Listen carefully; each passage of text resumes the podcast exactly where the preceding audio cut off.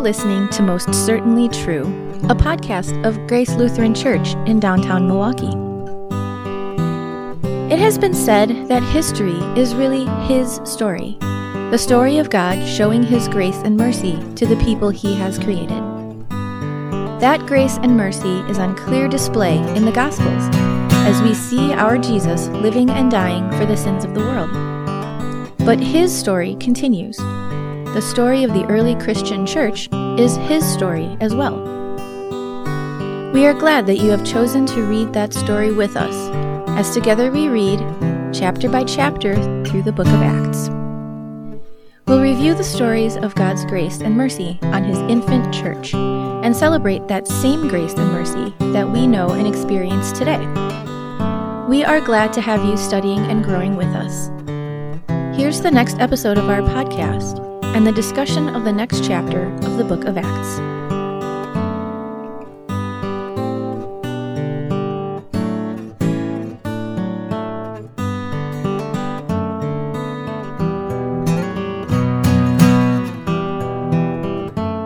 Thank you, faithful, most certainly true podcast listeners, for coming back and, and checking us out with another episode of Most Certainly True. I'm Pastor Brian Hockman, one of the pastors at Grace, and it's my pleasure to introduce to you my co-host for the day, Pastor Jim Huebner. How are you today? Pastor Hockman, I'm great. Great to see you again, as always, to be together.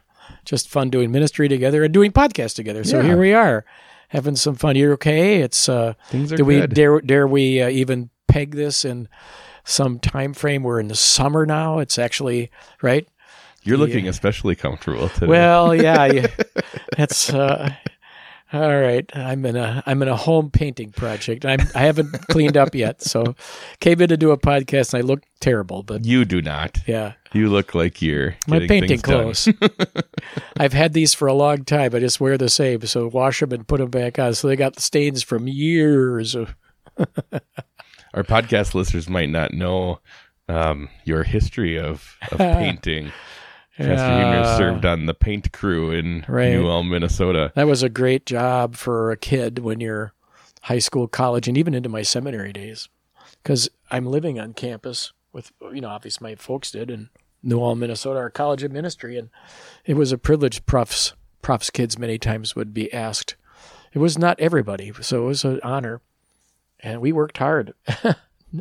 not for a lot of money to start with, but it was hourly pay. And later, I think it was about 10 summers maybe that I did that. Okay. That was, and we worked six hours a day, nine, seven thirty in the morning to five thirty, even on Saturdays. It's just kind of funny the legend of being on the paint crew. so uh, your friend was a colleague of mine up in Yeah. Alaska who's Two years ahead of me, and he was my initial boss. We had four of us, just four, yeah you know, and uh, dear, dear friend. We get to be very close working that many summers together. Not maybe about four or five before your friend Jim and my friend yeah Pastor Oldfield, now in heaven. he is in heaven. Um, But yeah, then he ended up in Alaska many so years, and you got to Alaska, know I hear a lot of paint crew stories Yeah. from Jim Oldfield, and then yeah. accept the call to grace, and I'm hearing paint crew stories. Yeah. Like I gotta find out what this paint crew thing's all about. Well, when I, you know, that it's an interesting thing in our Wisconsin synod. Um, and I don't know, I won't be a name dropping kind of a, I just, this is it's just an interesting phenomenon in that in our WELS ministry, pastors, teachers, we include staff ministers now. Um, there is a name. The last name is Sievert, S I E V E R T and it was a large i don't know large but it was it was a it was a number of men and women who ended up in either pastoral or teaching ministry most of them in the teaching ministry and i don't know how it happened whether this was in their family but you know teachers years ago in lutheran schools um, well I'll, let's just be honest there wasn't there wasn't a commensurate salary that you would maybe even be as livable as you would nowadays. God has blessed his people to support ministry, and so pastors, teachers have a livable, fair, and loving and kind, and we were doing okay financially and whatever, but not not teachers so much. And then you know some churches didn't pay, but nine months. They may some churches may have had a twelve month salary system, some didn't. So it wasn't unusual for some of our Lutheran teachers to have two or three months that they would need to get a part time position and do some work. In the Sievert family, though, there were boys who, as in their teaching ministry, um, painted houses, and then later on, wherever they were. Um, any rate, there was a there was a teacher, I believe, in the Manitowoc area. He had his own Sievert paint crew, and there was a teacher in Fort Atkinson, Wisconsin. He had a paint crew with other teachers, and they painted in the summer. And his twin brother was a professor at the college in New Ulm, and that was the professor Sievert in the college, who began a paint crew with another professor, Professor John Oldfield, and then they would have like their boys would be part of this crew. Now, as those boys, some went on to pastoral ministry or other careers, then they would use other students of that age, high school, college age, to become part of their Sievert and Oldfield paint crew, is really what it was. And we would work sometimes for people in the community, but mostly on that campus in New Ulm, it would be, you know, you've got all those buildings inside and buildings out. to keep you busy for the Plus, summer. you have, you know, later on there was 70 professors, and they, many of them in those days didn't own their own homes. These were college-owned homes that needed upkeep. And then in the summertime, that meant in nice weather, we had plenty of work to do these homes. Or if it's rainy, we could be indoors on campus, a classroom or a dormitory room or so on. And so we always had work and and those two professors were wonderful bosses. By the time I came on, they did not paint full time. They would be teaching summer classes and they would be sort of guiding our paint crew and they'd pop in to check how we're doing on a job. And rarely would they put on their paint overalls and join us, but occasionally. Supervisors. Yeah. Yeah. And so then they would have on site one of the painters, one of these professors' kids who'd been more veteran would be our crew boss. And that was the case when I started. He was only two years older than I, but he was our Jim Oldfield, dear, dear friend, but also my boss, you know. And, but you learn a lot about the craft and and and how to go about it. And I, I can't do much else. I maybe write a sermon and teach a Bible class and visit people, but I can't fix your computer. And I can't, I can't change your oil on your car, and I could paint. There you go. That's one thing I learned. I can't. I'm not a woodworker. I don't know. I don't. I'm just very limited. But that I can do. So it's kind of a crazy. I should have thought of that when uh, we were painting the, the entryway in our house. Yeah, yeah. Should have. Hey, Pastor Henry, I'll uh, help Yeah, you. I'll be tech support for the next your, month. your problem you- there is now you couldn't afford me now. Oh yeah. you think I'm going to do this out of the goodness of my heart because we're friends and I'll be tech support for you, and you. Can, you know what painters make nowadays per oh yeah, that's why we did it ourselves because of what the quote was that we No. I would for- be happy to help out gratis, but um, so today is one of those days. But now we should we should do podcast stuff, and we should. It's um, painting our way into a corner, not being able to talk theology, but we'll get uh, we'll get out of that in a hurry, right? So I think we're at Acts chapter eleven in this series. eleven. We are. Yeah.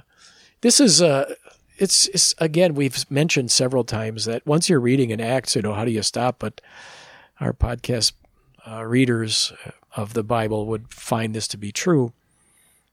And uh, this chapter fall, falls on the heels hard on chapter 10, where the story is Peter in this introduction to ministry in, in another culture.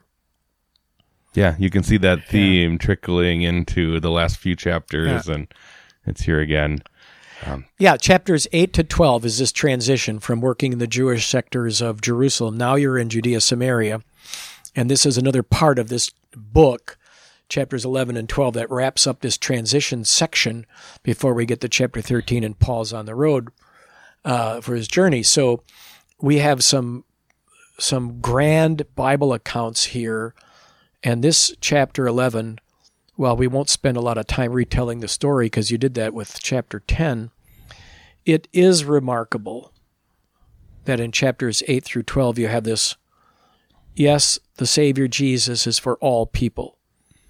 But the chapter 10 story for Peter, where it's right in his face with the sheet dropped down in the vision, and, and now it's reviewed because the leaders of Jerusalem are saying to him, Huh? Yeah. what? Really? you know? And and to get it right in their face and what's the takeaway, right? You and I um even though we're a generation apart had had an upbringing that is not totally dissimilar, you know, in that we happen to be Caucasian males and called workers as our parents and we're kind of in this not only culturally but theologically in this bubble of of Wellsdom, and that's all fine and good. But chapter 11, what Peter learned in chapter 10, and then it's re, uh, you know, now into the face of the Jewish leaders stop thinking only about yourselves and being jealous that God is for you only, and look outside and really recognize that these people are not just objects of your attention. And oh, yeah, we should probably do some outreach, but they are not equal to you under God's love, and you need to put energy into getting over the bigotry and the bias and say to yourself, I really enjoy and thrive on diversity. I don't care how different that culture is and that's that's that's the dagger in my heart because I did not grow up understanding. Uh, you know, at a distance, you can see other cultures, whether their skin color is different or not, or language is different or not. I did not appreciate the value that God has since the Tower of Babel in Genesis 11, that all people are targets of His grace and candidates of His grace. And we now in my upbringing and maybe yours, I, I won't speak for you, but I know a very narrow mindset. Got to broaden my view and say, I'm passionate and learn to be passionate about our brothers and sisters that uh, Jesus died for too. And uh, no matter what our experiences are and good or bad, we get over that. And, and it's, it's a sad, it's a sad story this this this chapter right here, eleven, uh, becomes um, that, and then chapter fifteen when we're going to get to there, where we have the uh, first big synod convention in the early church, and that was all about diversity, also, the gospel to the Gentiles. But here, it's right in the face of the Jewish leaders. These two chapters, especially eleven, would be themes, uh, would be um, uh, uh, focal points for pastors of our church body working in the in the city and in the urban blighted areas economically in the uh, cross cultural experiences of ministry and say, take a look and live this. And they do. And I learned when I started here in ministry. What did I know? Nothing. Nothing. I just, what a, what a goofball and scared. And, but, you know, you have brothers in ministry nearby in WELS churches who were kind enough and patient enough to kind of take me under their wing and open my eyes and say, we have brothers and sisters that we dearly love, Jesus loves, and we're going to treat them not just as I have a message for you and you need to hear from, but I'm going to learn from you first. I'm going to learn probably, probably in my engage, other than sharing the gospel, I'm probably with another cultural different person. I'm going to learn more from them than I can give other than the message of Jesus. And to have that mindset, I learned from a brother pastor. Uh, he taught me that, and I th- I've appreciated that to this day. So this, we're kind of getting to the application part of this chapter, Yeah. but it's really Right. You- important. Right, important, important enough that the Holy Spirit's gonna inspire this story twice. like, just in case you were daydreaming during chapter ten, we're gonna Yeah. gonna tell it again because this is a key point. Yeah. Um, this is gonna be huge, hugely formative for the New Testament gospel ministry. That this is Yeah. the the drastic shift from from God's basic plan in the Old Testament was Right. put that hedge around His people and make them like the magnet that draws others in, but it's God's chosen people, Right. and now uh, that that shift to all nations, the the circles that are going to go out Right. with the gospel to Jews and Gentiles alike. You know, we've had obviously in our city, in our nation, sadly, a history of racial tension. And certainly you can bring in the conversation all the way back to Civil War days. And it's not just African American and Caucasian, but now obviously Hispanics or people of Pacific Rim or Native Americans. And I, I just don't think that we, on the Caucasian European history kind of side of things, always understand what it's like to put ourselves in the shoes of other people who are considered now, let's use the term minorities, and what that feels like. Um, I, I just, I know I didn't. I'll just speak for myself. I just didn't know what that's like. And I try to get myself in that feel and listen carefully because we can say easily, I can say, when somebody brings up the diversity issue and say, oh, sure, God wants it. Let's get over it. God, you know, Jesus, go and make disciples of all nations. I'm all in favor of that. Why are you looking at me and talking to me about all? Na- I, I believe that. Good, you know, clap my hands about world missions and, but to personally own it and to really understand how hard it is when we have members of our own congregation who here at Grace, the parents would have to tell a story that when they teach their kids how to drive, they're also teaching their kids how to behave when a policeman pulls them over because a policeman will. I don't think when you train Elena to drive or or Lucas or Car, you know, you're going to have that conversation. Right. And my grandkid is starting to drive now as a temporary license. I don't know if his parents are having that conversation, but I do know it's not just our Grace Church member, but they have to have that conversation with an African American child.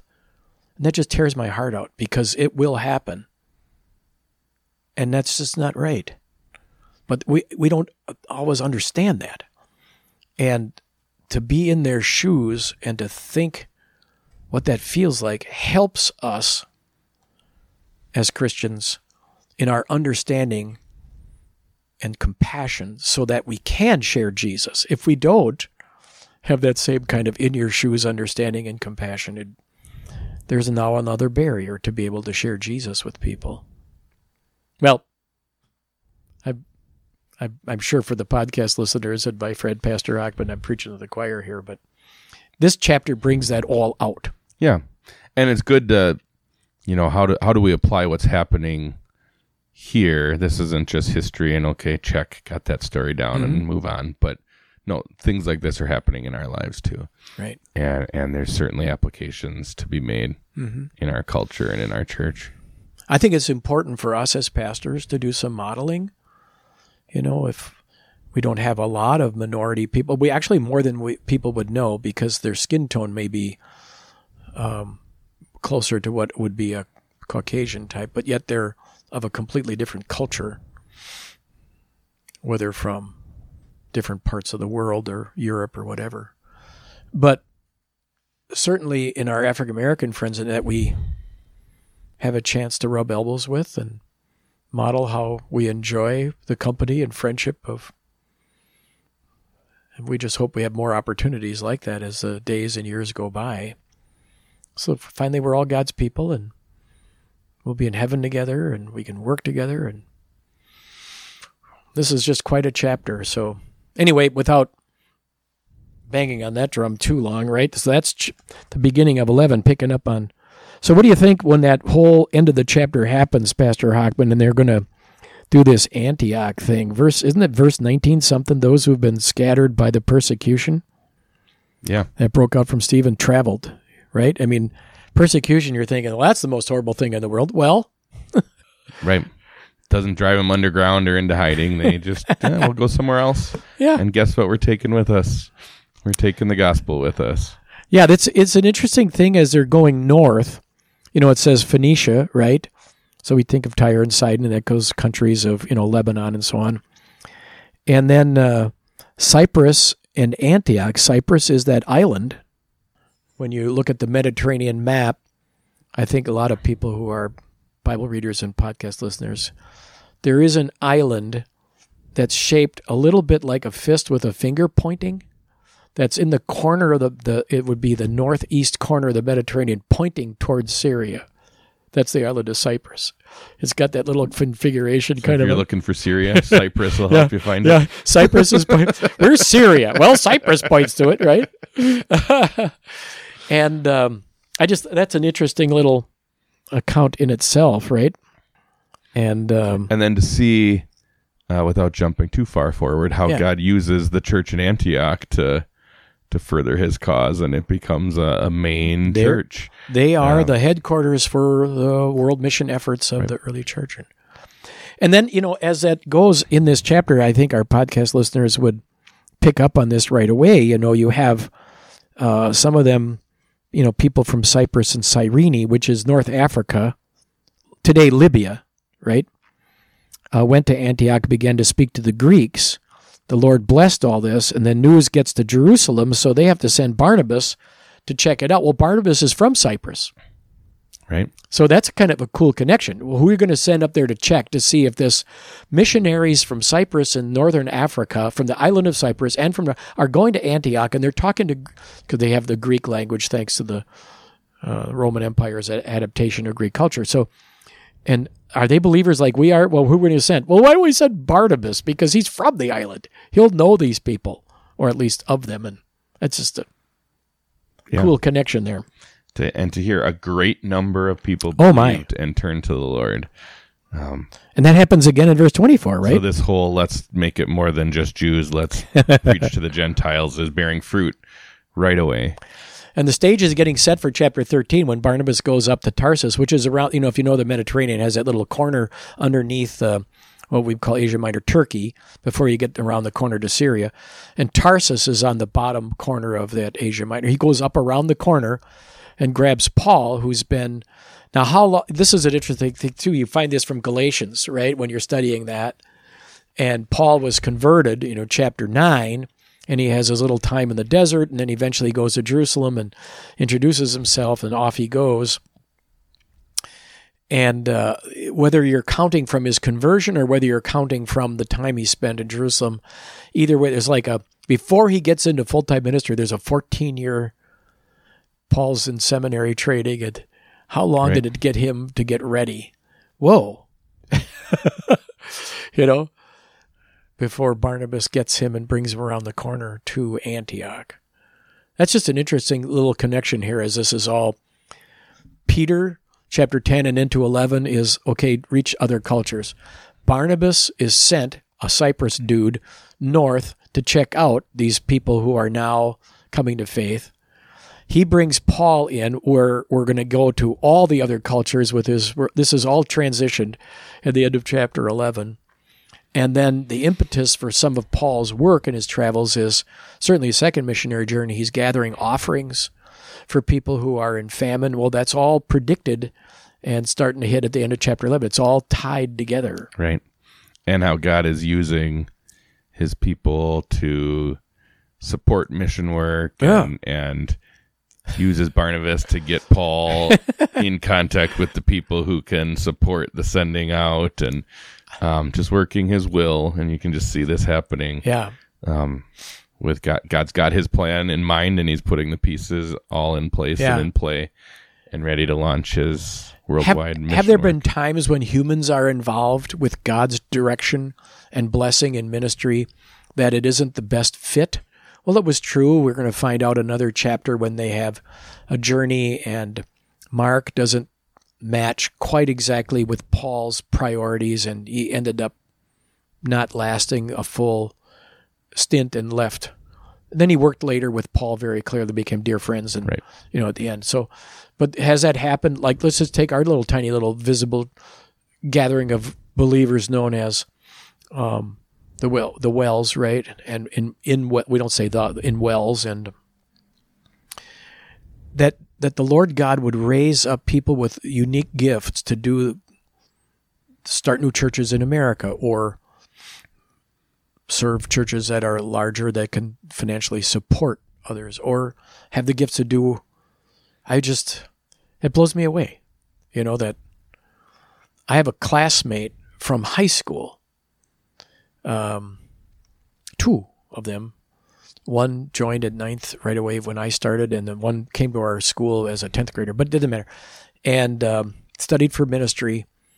And one ended up spending his entire career, nearly except for about three or four years, in uh, the Southeast Asia. And one of my classmates, and he's re- just cho- chose to retire, but recently he's he knows Mandarin as well as English. I probably told you that story one time. There was a seminar that I did, and he had flown in for some, and and he told me this when I we were just catching up with each other and how his life, and he he had this, and I, uh, he he flew into Minneapolis and was in a rental car, and he had some prayer thoughts, and he said I couldn't pray in English. My prayer thoughts are in Mandarin. that tells you, you know. And another classmate spent a large portion of his ministry in Colombia, and he is so bilingual. And we have others like that. Those are just two examples that we have God putting people in the right place at the right time, that uh, His gospel, His good news goes out around the globe. We see it in Acts chapter 11, and we're blessed to be able to see it today. The right people in the right position, and the, it's just really neat to, and the hand of God working behind all that. I think really significant. Yeah.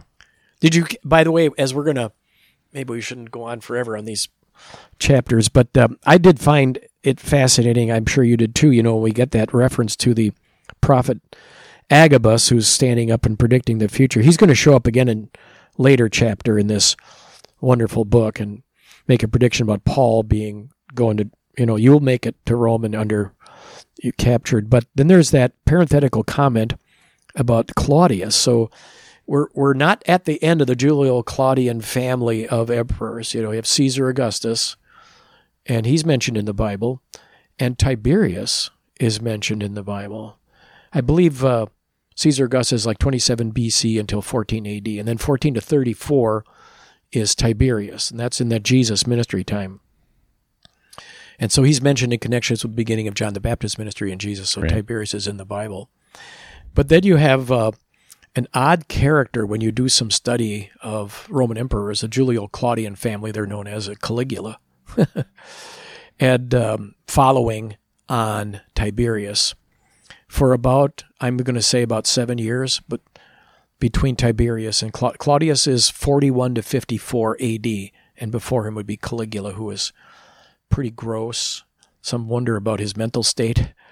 And Claudius had his own unique characteristics, even caused persecution. But by the time he's off the scene in 54 AD, then it's Nero. And that's the end of the Julio Claudian uh, reign of emperors. And then there was another dynasty that began after that.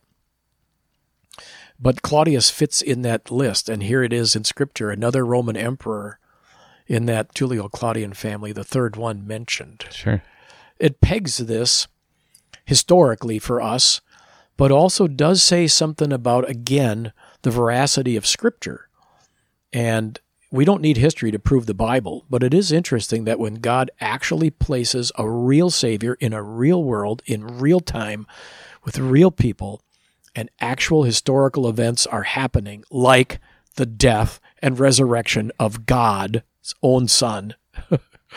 and our salvation is not some esoteric, ethereal, floating out there, cloudy little hope dream made up. Joseph Smith angels talked to me and I got golden tablets. And I, no, this is real fact. Really born in this world, took on human flesh, really lived, really died, really rose at the right time in the world's history of God.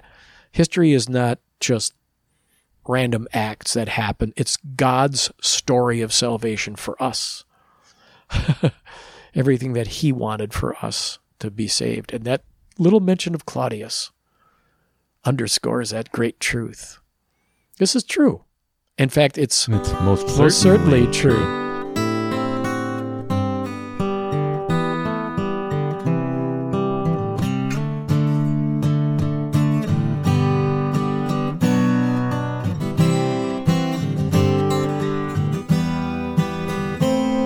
Thanks for listening. We'd love to share more about God's love with you. Check us out at www.gracedowntown.org. There, you'll find worship times, our pastor's contact info, and a lot of information about our ministry in and to downtown Milwaukee. We hope to connect you to the grace of God again soon.